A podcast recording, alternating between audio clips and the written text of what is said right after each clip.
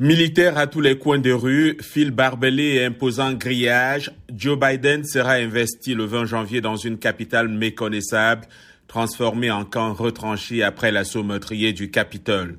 Le démocrate a placé sa prestation de serment sous le thème de l'Amérique unie et prévoit de s'entourer de ses prédécesseurs Barack Obama, Bill Clinton et George W. Bush pour lancer une main tendue à un pays meurtri et divisé. Trump, qui avait annoncé qu'il ne souhaitait pas participer à la passation de service, quittera la Maison Blanche mercredi matin pour la Floride, dans le Sud.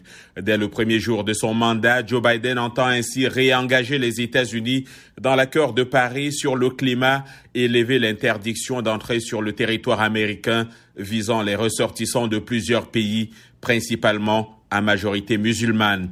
Le 46e président des États-Unis espère aussi donner un nouvel élan à la plus grande campagne de vaccination de l'histoire américaine.